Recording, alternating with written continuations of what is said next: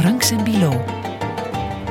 Wat voert China de laatste tijd allemaal in zijn schild? President Xi Jinping lijkt zijn land al maar nadrukkelijker te positioneren op het wereldtoneel. En Rudy, van een land dat toch zo gesloten en zo geïsoleerd is als China, valt het heel erg moeilijk te peilen wat daar nu allemaal precies speelt en achter zit, toch? Maar het is toch moeilijk te, te begrijpen. Hè? Als je begrijpt, meer dan een miljard inwoners, een, hoeveel? Een groot deel van de planeet.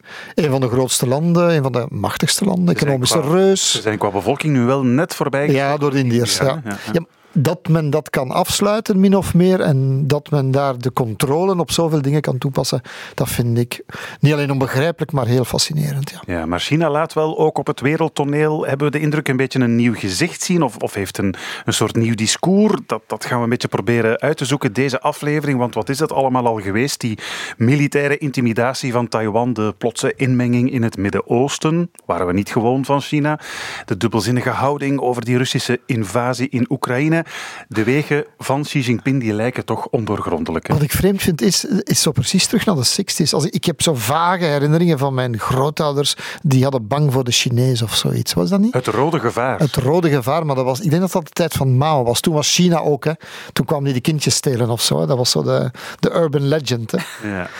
Wat willen ze nu echt bereiken en moeten we echt zo bang zijn van China als zoveel waarnemers zeggen? We gaan het er het komende half uur over hebben met China-correspondente Eva Rammelo. Welkom. Dankjewel. Jij hebt uh, negen jaar, bijna tien jaar in China gewoond en gewerkt. Onder meer voor de VPRO, eh, de Groene Amsterdammer, de Telegraaf ook.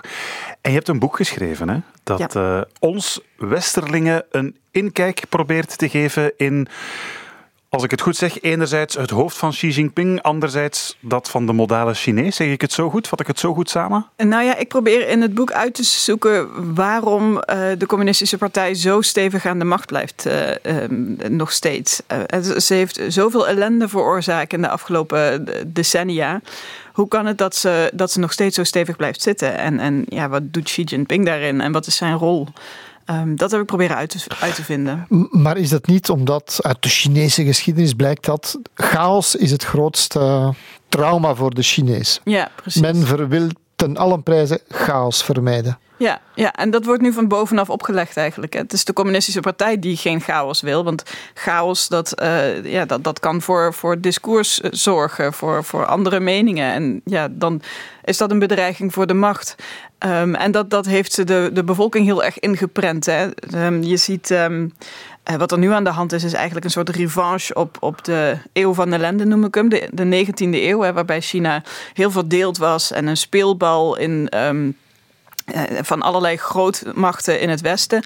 Um, en ja, sinds die 19e eeuw is er heel veel veranderd. De communistische partij is aan de macht gekomen. Mao Zedong heeft het land verenigd. Uh, Deng Xiaoping heeft later het land rijk gemaakt. En nu is het dus aan Xi Jinping om het land machtig te maken. En uh, ja, die chaos, dat is inderdaad een van die dingen die hij absoluut niet kan gebruiken. En chaos zit in alles. Hè. Chaos zit in diversiteit ook. Um, en mensen die afwijken van het modaal. Dus het verhaal LGBTQ, wat zo in het Westen meespeelt, ook, hoort dat er ook bij? Dat hoort er ook bij, ja. Dus alles wat boven het maaiveld uitsteekt, alles wat net even anders is, dat uh, liever niet. Mijn wereldbeeld is bepaald toen ik begon met, met de Chinese studenten op Tiananmen, het plein van de Hemelse Vrede. De, de man voor de tank stond die daar die, die kolonne tegenhield. Wat is daarmee gebeurd in hemelsnaam? Het leek alsof de Chinees wel iets anders wou. Ja, in die tijd leek er nog debat mogelijk. Hè? De, studenten die, die namen het voortouw, maar daar werd in heel het land werd in die tijd gedebatteerd. Hè? Ook door arbeiders bijvoorbeeld en gewone Chinezen. Het was toen nog. Het is natuurlijk altijd moeilijk geweest om, om uh, oppositie te voeren in China. Maar het, het leek toen, zeker in de jaren tachtig, Mao was overleden. Um, dat leek enige mate van openheid te zijn. Um, hoewel Deng Xiaoping ook die openheid uh, fors neersloeg. Maar er, er, was enig debat mogelijk. En dat, dat, dat culmineerde uiteindelijk naar, naar dat uh, plein van de Hemelse Vrede. Um, en dat werd keihard neergeslagen. Um, ja, wat er met, de, met Tankman, de man voor de tank uh, op, op het uh, Tiananmen Square is gebeurd, dat weet niemand. Veel andere activisten zijn via Hongkong naar het buitenland weggevoerd. Um, heel stiekem. Ehm, maar ja, sindsdien is het, uh, is het iedereen goed ingeprent dat je vooral niet te hard tegen de Communistische Partij moet opnemen. Maar Xi Jinping, dat is helemaal de vijs aandraaien. Ja, dat is uh, nog eens even extra hard. Want eigenlijk, je had het, het plein van de Hemelse Vrede, die opstanden. En eh, daarna was even alles um, vastgesnoerd. Maar er was ook economische groei. En om economische groei te krijgen, heb je enige vorm van vrijheid nodig. Dus de, de twee uh, presidenten daar, of twee leiders die, die daarna kwamen, uh, Jiang Zemin, Hu Jintao, die hebben, um, die hebben eigenlijk wel weer een soort van nou ja, een soort laissez-faire was het. Hè? Van wat niet ziet, wat niet deert. En, en als er maar economische groei is. En dat lukte, dat werkte ook. En volgens Xi is een heleboel van China's um, uh, nou ja, communistische erfgoed, eh, de, moraal. Um, eigenlijk verdwenen, weggecijpeld door al die economische groei. Maar is hij dan zo nationalistisch, Confucius? Is dat dan zo die een beetje de, de rigide ja, dat, dat probeert hij nou terug te brengen. Hè. Die, die moraal die dan zogenaamd in de Chinese geschiedenis uh, verweven zit, die probeert hij nu voor het voetlicht te brengen. En ja, dat wordt in schoolboeken, um, op televisie, het is overal gaat het over de grote Chinese geschiedenis, 5000 jaar, um, um, 5000 jaar, uh, hoe heet het? beschaving, 5000 jaar beschaving. En daar moet iedereen van doordrongen zijn. Um, en dat gaat gepaard dan met die, met die keiharde uh, repressie eigenlijk. Ja, want je, je, boek heet ook niet toevallig Alles onder controle. Wij beschouwen China als een, een, een, dictatuur, een totalitaire staat zelfs. Maar als ik je ook hoor zeggen van ja, goed, chaos is ook een beetje een trauma voor de modale Chinees. Misschien heeft die Chinees ook wel nood aan die stabiliteit. Ja, of zie ik dat dan wel. verkeerd? Inmiddels wel eigenlijk. Eh, als je zo geconditioneerd bent eigenlijk als, als de modale Chinees. En dan heb ik het even niet over de, mensen die uh, met behoorlijke welvaart in de grote steden wonen.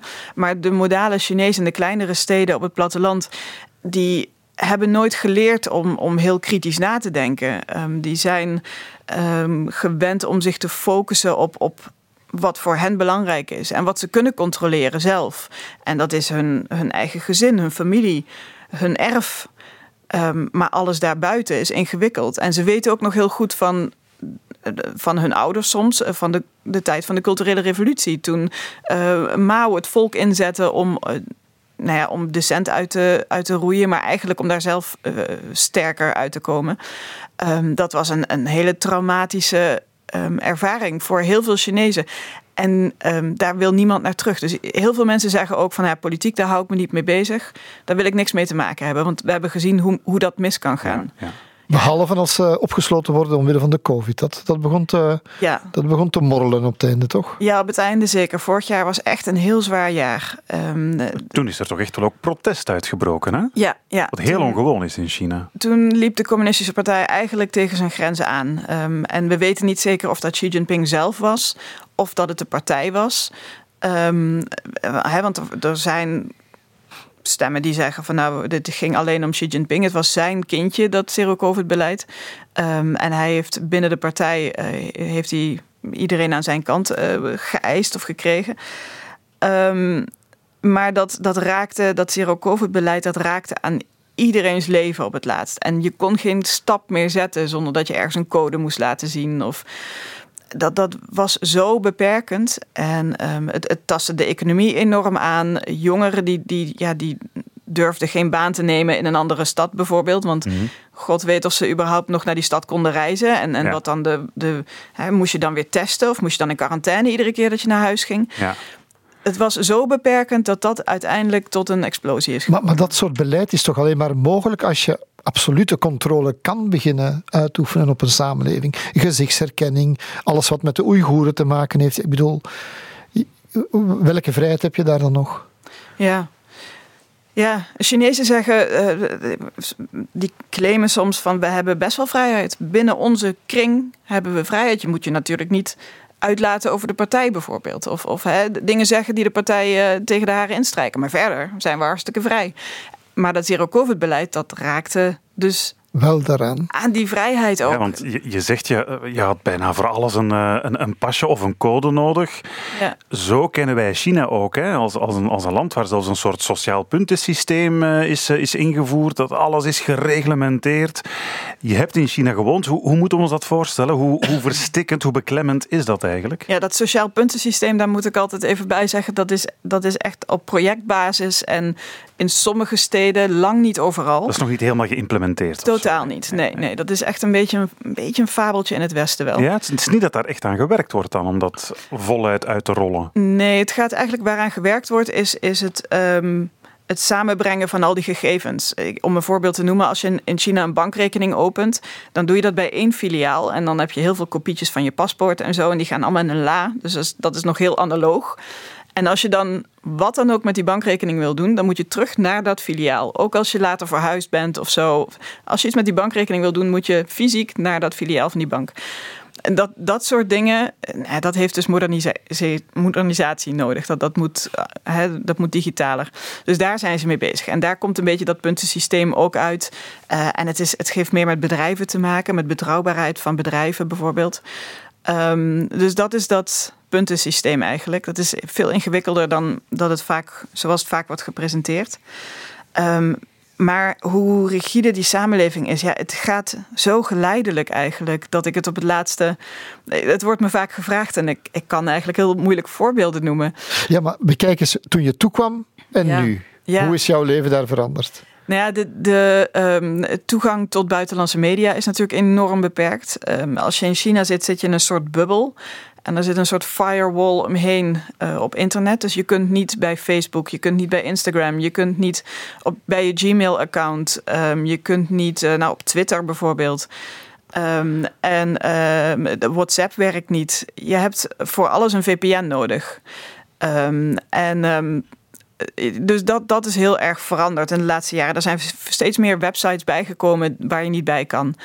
Ehm, maar om een heel simpel voorbeeld te noemen, wat ik me laatst realiseerde, ehm, is dat ik, ik ken mijn paspoortnummer uit mijn hoofd. Ja, wie kent dat? Wie, wie Wij kan niet, dat hier? Nee. maar dat is omdat je het in China, en zeker de afgelopen paar jaar in dat zero-covid-beleid, moest je dus zeker twee keer per dag ergens je paspoortnummer invullen. Dus dat, dat geeft een beetje weer ehm, hoe die repressie eruit zag. En ehm, ja, dat en, en het culturele leven natuurlijk. Als je in Europa bent, dan, dan komen de meningen je van alle kanten tegemoet. En iedereen vindt iets en roept dat ook. En in China is het leven eigenlijk heel overzichtig, overzichtelijk in die bubbel. Ja. Er zijn maar zo, zoveel meningen. Maar ook veel serener dan misschien op een of andere manier. Ja, ja, ik kan me voorstellen dat Chinezen eh, die altijd in die bubbel hebben gezeten, best wel schrikken als ze Ja, opeens in. Europa komen. Maar dus Xi Jinping, zijn greep op die maatschappij de voorbije tien jaar is, eh, is bijzonder groot. Hij krijgt er nu nog eens vijf jaar bij, of dat heeft hij zelf geforceerd, Ja. want dat mocht eigenlijk eh, tot voorheen niet. Je zei net, China is de voorbije decennia economisch geweldig gegroeid. Een van de grootste eh, economische machten van de wereld. Ik geloof dat ze dit jaar ook effectief de grootste economie van, van de wereld zullen hebben. Nu is het hen te doen, zeg je, om macht. Internationale macht. Ja, ja China wil, ehm, Xi Jinping wil dus dat dat land, eh, zijn land stevig neerzet op het wereldtoneel. En Daar, daar is het tijd voor, volgens hem. Ehm, en ze willen een soort ja, nieuwe wereldorde of alternatieve wereldorde eh, creëren. En dan gaat het met name om invloedssferen natuurlijk. En in Azië en in de Global South, zo- zoals dat vaak wordt genoemd. Dus eh, wat wij vroeger ontwikkelingslanden noemden, maar, de, zeg maar de, de iets zwakkere economieën die nog in opkomend zijn, ehm, ja, die hebben eh, iets minder behoefte aan, ehm, en dan niet minder behoefte, maar ze hebben soms een beetje tabak van, van die Amerikaanse, eh, die westerse eisen die, die worden gesteld. Van we geven je wel een lening, maar dan moet je wel ehm, democratischer worden. Ja. Ja. En ja, China geeft die lening, maar wil daar niks voor terug. Of tenminste, doet net alsof ze daar niks voor terug wil. En misschien een stem in, eh, in de VN bijvoorbeeld, in een VN-organisatie op een gegeven Maar, maar moment. China is toch geen wilde weldoener? Ze gaan toch ook, als zij geld geven, dan gaan ze vroeg of laat er toch iets voor inruilen willen, los van een stem in de VN. Het, is natuurlijk, het zijn economische middelen, ja. Ehm, dus er worden leningen afgesloten bij Chinese banken, die soms, eh, wat soms een wurggreep is. Hè. Er zijn voorbeelden, Sri Lanka Ehm, met een haven die, die Sri Lanka eigenlijk niet nodig heeft, maar die ze een soort van in de maag gesplitst heeft. Ehm, dus die leningen die werken soms als een wurggreep. Um, maar het gaat om meer dan alleen die leningen, um, denk ik. Het gaat ook om nou die invloedssfeer verankeren, bijvoorbeeld. Het, het, kopen van, van stemmen is het. Want China maakt gebruik van die wereldorde die wij in het Westen hebben gecreëerd. De VN bijvoorbeeld, met al die landjes die allemaal een stem hebben in allerlei VN-organisaties. Mm -hmm. nou ja, China die heeft heel leuk al die stemmen gekocht eigenlijk door leningen te verstrekken. Ja, ja. Dat is zoals ze ons spel nu speelt. En bij gevolg hebben ze bijvoorbeeld Afrika bijna in de zak zitten. Um, ja, en als je daar um, met mensen gaat praten. Um, ik heb collega's die dat gedaan hebben en die komen terug. Die zeggen ja, eigenlijk vinden ze dat helemaal niet zo erg. Het is, ja, of je nou in de zak van Amerika zit of in de zak van China. Het heeft allebei zijn voor- en zijn nadelen. Um, het is wel zo dat, dat, dat er uh, problemen ontstaan. Hè? Als, als, want als je als bank ook veel leningen afsluit die niet kunnen worden terugbetaald, dan kom je als bank in de problemen. Ja, ja. Dus er worden nu ook regelingen getroffen her en der. Namibië is geloof ik bezig met, um, met dat soort um, het kwijtschelden van leningen bijvoorbeeld op, op bepaalde, onder bepaalde voorwaarden. Ja, er bestaat een, een term voor wat, wat China eigenlijk aan het doen is. Hè? Ze noemen dat een schuldenvaldiplomatie. Dus inderdaad heel hoge leningen toekennen aan landen waarvan ze weten dat zou wel eens ooit zover kunnen komen dat ze die lening niet kunnen terugbetalen. Maar dan staat er ergens in de kleine lettertjes, of hebben ze toch zo geregeld, dat in dat geval het eigendom in kwestie uh, wordt overgedragen aan China. En dan gaat het soms over luchthavens of over, over uh, uh, televisiezenders zelfs. Ja. Dus altijd strategische goederen ja, eigenlijk. Ja. Precies, ja. Altijd strategische punten in, in een soort netwerk van Chinese belangen. En um, ja, dat is, dat is iets wat Europa zich soms ook niet realiseert. Um, en dat is ook waarom ik dat boek heb geschreven, om, om mensen daarvan bewust te maken. Waar de prioriteiten liggen van de Communistische Partij. Um, want een mooi voorbeeld vond ik de haven van Hamburg, um, waar China een groot belang heeft genomen in een van die uh, havenbedrijven. daar werd van gezegd van ja, maar ze hebben geen meerderheid, dus ze kunnen niet meebeslissen over de haven.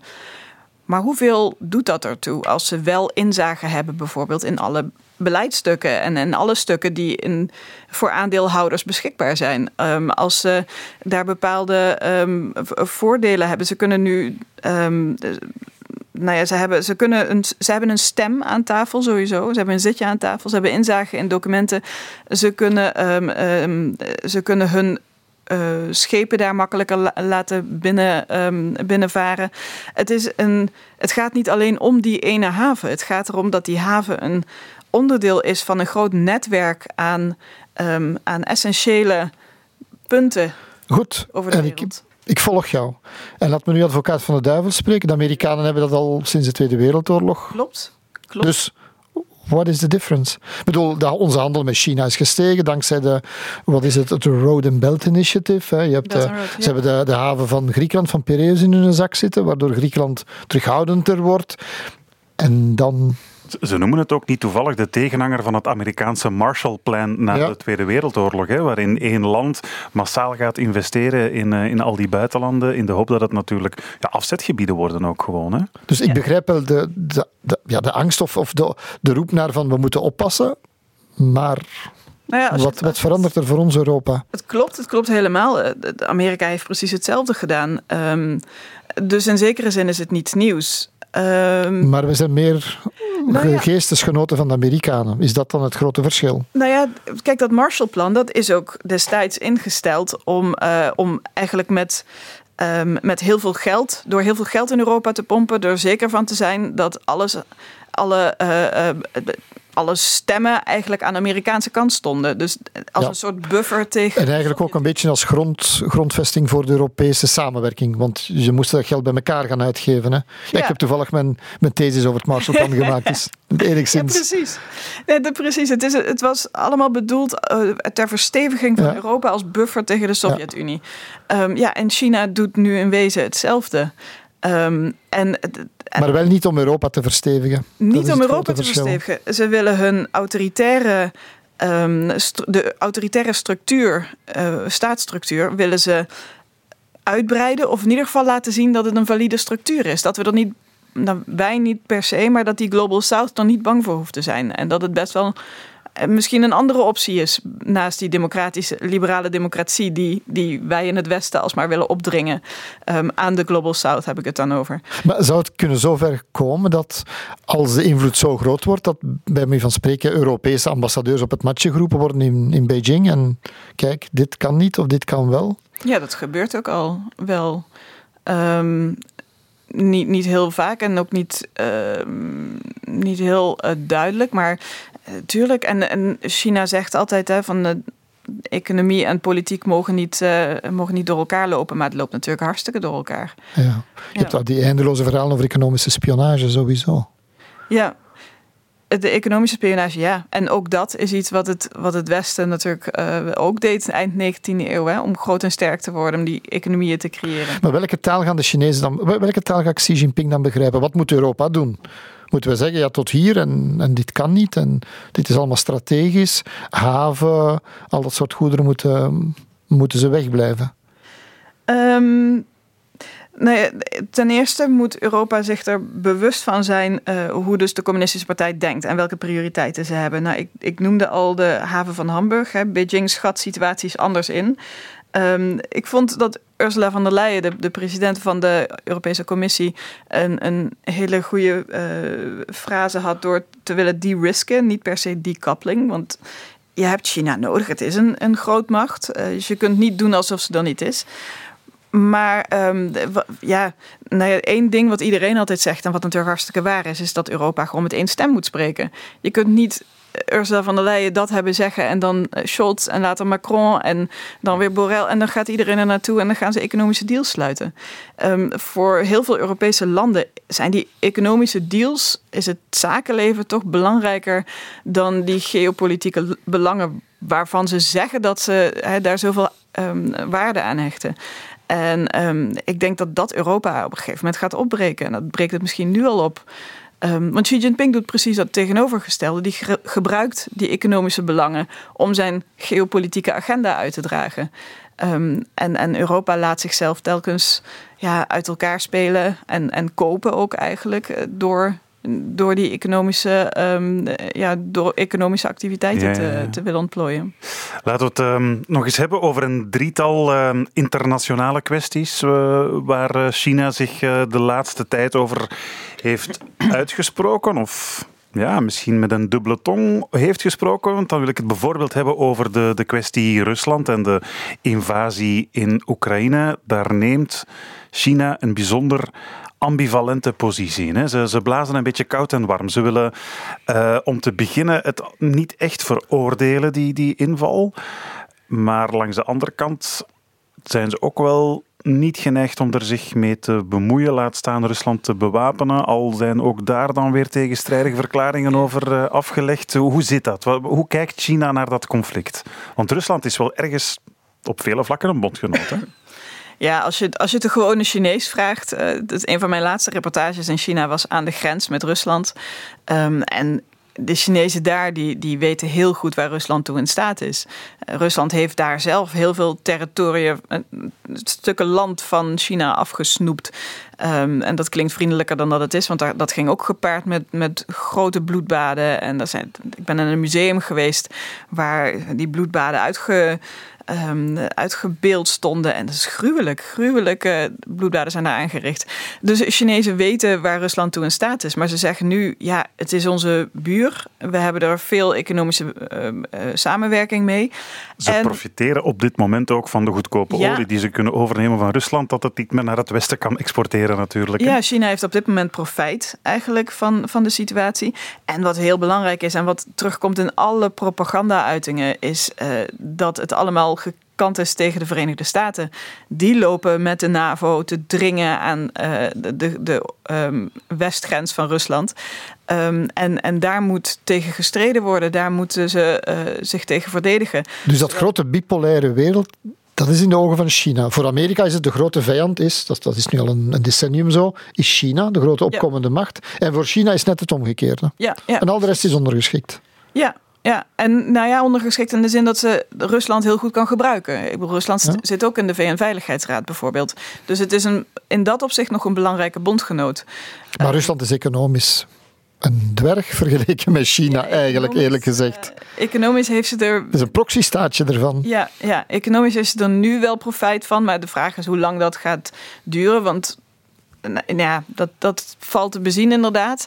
Ehm, maar, eh, maar moreel en politiek ehm, is, het, is het wel relevant. Ja. Maar punt is inderdaad, ze, ze veroordeelt de situatie niet. En dat, dat, daar zit ze mee in haar maag. Want ze moet het eigenlijk wel op basis van haar eigen principes Ja. moet ze die inval in Oekraïne wel veroordelen. Centraal in het Chinese buitenlandbeleid staat eh, Non-interventie, ja. interventie. Ja, maar ze Dus- willen zich waarschijnlijk niet op diezelfde as als de Amerikanen zetten ook. Hè. Ook dat speelt mee. Of, of misschien weten ze dat door zich niet te veel uit te spreken tegen Rusland, ze daarmee ook Amerika een beetje jennen. Hè? Nee? Precies, Ja, ja. ja, Zal ik er even eh, de analyse bij halen van ehm, Jonathan Holslag. Dat is eh, internationale politiek aan eh, de VUB. Luister En een even. China-vreter. Ja, Wat wel zo is, is dat de Chinezen ongeduldig worden en dat um, de Chinese president ook instructie gegeven, heeft gegeven aan het Chinese leger één om harde lessen te trekken uit de Russische invasie in Oekraïne. Dat heeft de Chinezen wel aangezet tot wat, uh, tot wat introspectie en bescheidenheid. Ook om de productie van de defensieindustrie te vergroten en, uh, en te versnellen. En er vooral voor te zorgen dat er be betere en krachtigere middelen worden uh, ontwikkeld om de Amerikanen op afstand te houden.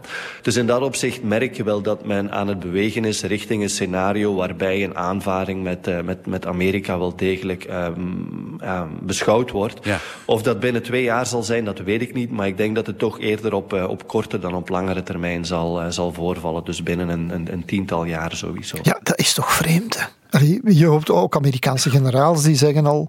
Vier stergeneraals dat er uh, voor het uh, decennium afgelopen is dat er een militaire confrontatie met, tussen China en de Verenigde Staten komt. Ja, ja en dan wordt altijd gekeken naar Taiwan eigenlijk hè, als, Ja. um, als, als Taiwan, dat is, en, en Oekraïne is het voorbeeld. Wat Oekraïne voor Rusland is, is dan Taiwan voor China.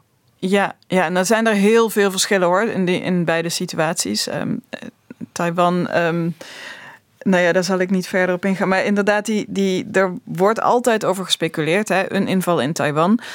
Um, Taiwan even tussen haakjes. Ja.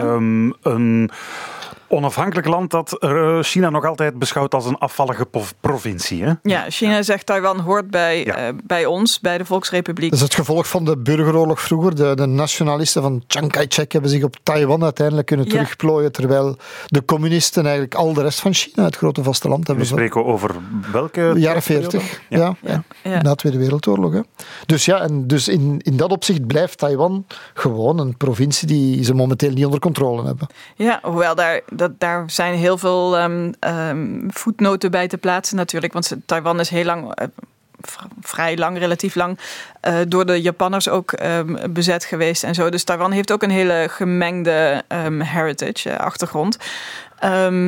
Maar die inval, ik zie hem nog niet heel snel gebeuren hoor, om eerlijk te zijn. Het is een hele riskante operatie. Taiwan is niet heel makkelijk in te nemen. En, um, Voor zo'n supermacht als China, ik zou denken dat is toch, dat is toch Ja. in een gebeurd. maar als je het aan experts vraagt, de, de, hè, er zijn rotskusten. Um, de Taiwanese kunnen zich, als het gebeurt, zegt iedereen, dan gaan de Taiwanese gaan zich terugtrekken in het binnenland en dan gaan ze zich organiseren. Dan krijg je een lange guerrilla-oorlog.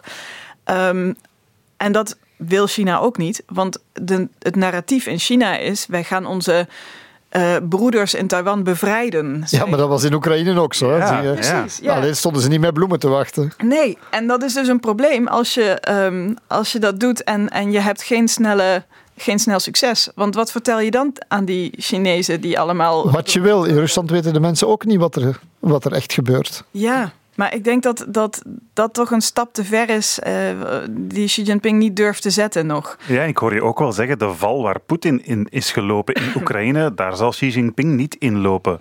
Om nog eens je boek te, te citeren, alles onder controle. Xi Jinping zal zich er niet aan wagen als hij niet 100% zeker weet ja. dat hij een succes gaat boeken. Ja, want hoe loopt het nu af met Poetin? Bijvoorbeeld. Dat, dat moeten we ook nog maar bezien. Ik denk dat Xi Jinping daar ook wel goed naar kijkt. Wat ik een interessante vind in heel het verhaal van... Ik heb het nog maar pas laten opzoeken nu. Um, omdat het begon op te vallen dat China ook begint vliegdekschepen te bouwen. Ja. dus wat Amerika doet, en ze hebben een alliantie afgesloten met Australië, Japan, die wordt gevitaliseerd met Zuid-Korea. Een soort van band rond China de landmacht leggen. Terwijl China, ze hebben elf vliegdekschepen, denk ik, de Amerikanen. China heeft er intussen al drie. Dus met vliegdekschepen is eigenlijk een manier om uw macht over de wereld te verspreiden. Dat, dat is wat een, een vliegdekschip is een, een varende basis van macht, eigenlijk. Ja. Dus China wil uitbreken. Los van Taiwan ook nog. Ja, het liefst nog in die, in die uh, South Pacific, dus de, de Zuid-Chinese zee eigenlijk. Maar dat is het begin, dat is de eigen, dat is de achterzee, zeg maar. Dat is die eerste invloedssfeer inderdaad. Um, en dan, uh, ja, dan, kijk, ze is nu goed bezig in, uh, in het Midden-Oosten. De, de deal die is, zou zijn gemaakt tussen Saudi-Arabië, of zou zijn gemaakt, die is gemaakt tussen Saudi-Arabië en Iran.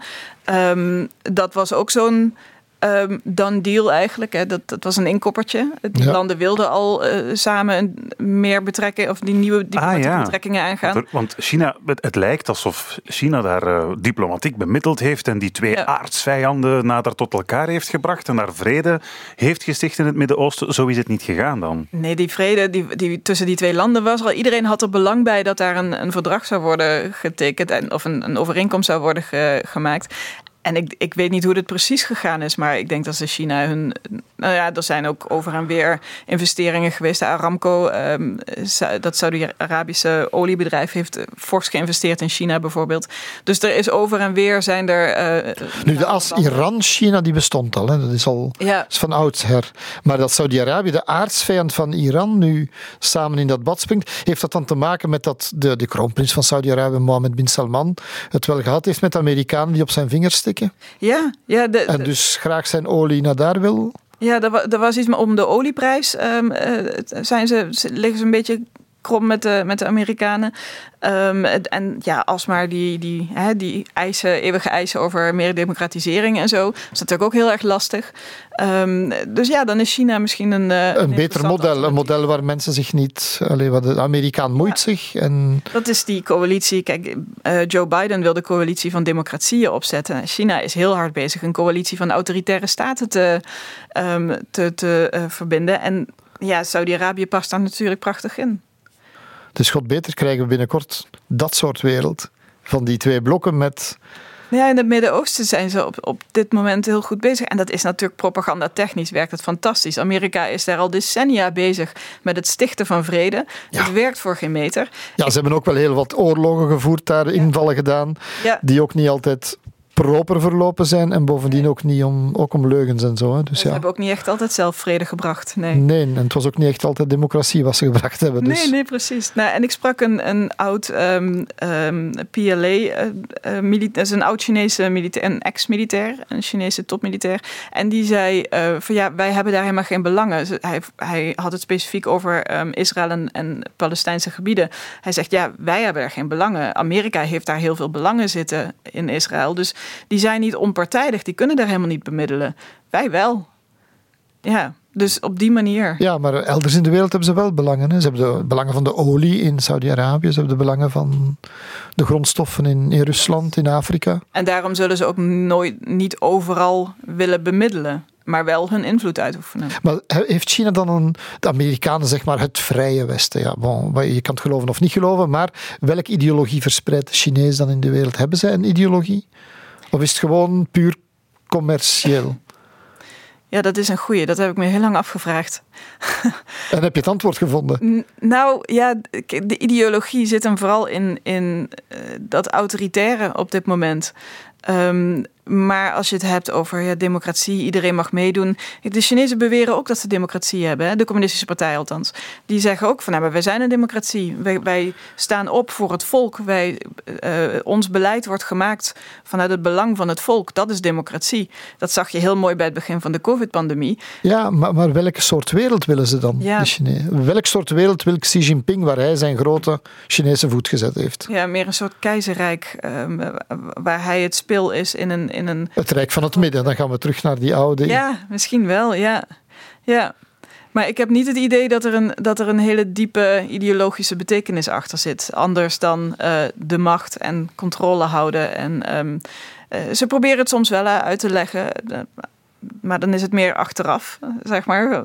En dan gaat het over ja, een multi, multilateraal, um, um, allemaal samen handelen, iedereen gelukkig zo werkt het. Maar um, nee, dat, het is interessant. Hè? Ik weet niet of je gezien hebt dat uh, China heeft bepaalde initiatieven opgezet. Hè? Global Security Initiative, Global um, uh, um, Development Initiative en nu ook het Global Civilization Initiative.